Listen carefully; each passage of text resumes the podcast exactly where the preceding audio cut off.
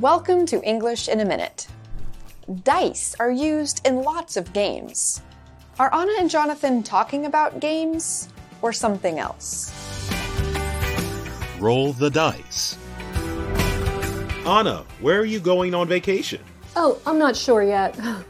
Don't you leave next week? Tomorrow, actually. My plan is to go to the train station and take whatever train comes first. That's not a plan. That's just rolling the dice. When you roll dice, you can't control what side lands up. The phrase to roll the dice means to take a chance or risk. You may have a good result or a bad one. You know, I feel like Anna rolls the dice a lot in her life. And that's English in a minute.